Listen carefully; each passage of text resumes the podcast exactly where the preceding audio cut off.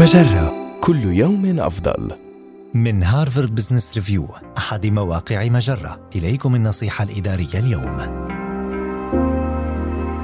لا تدع طلبك للكمال يعيق تقدمك.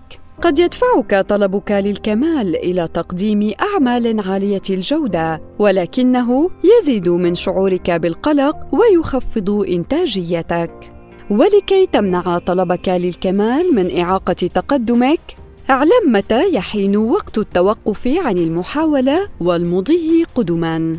تتمثل إحدى طرق القيام بذلك في إعداد قائمة مراجعة تضم العناصر الأساسية للمهمة. فإذا كنت تجهز عرضا ترويجيا لتقديمه أمام أحد العملاء تأكد أن عرضك يتناول شواغل العميل ويذكر الأسباب التي ينبغي للعميل اختيار شركتك لأجلها بالتفصيل. قد يشعر الشخص الطالب للكمال داخلك بالقلق حيال اختيار وضع الفواصل المنقوطة في أماكنها المناسبة. وبمجرد اكتمال قائمتك خذ نفسا عميقا وتراجع ببطء.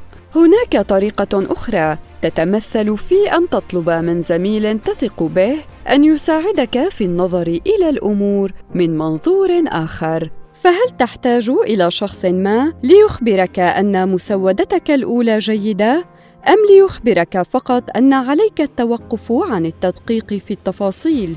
وتذكر أن تضع الصورة الأشمل في اعتبارك. فالمعايير العالية عظيمة ولكن لا ينبغي أن تمنعك من إنجاز عملك. هذه النصيحة من مقال ما هي الطريقة التي تدير فيها طلبك للكمال النصيحة الإدارية تأتيكم من هارفارد بزنس ريفيو أحد مواقع مجرة. مصدرك الأول لأفضل محتوى عربي على الإنترنت. مجرة كل يوم أفضل.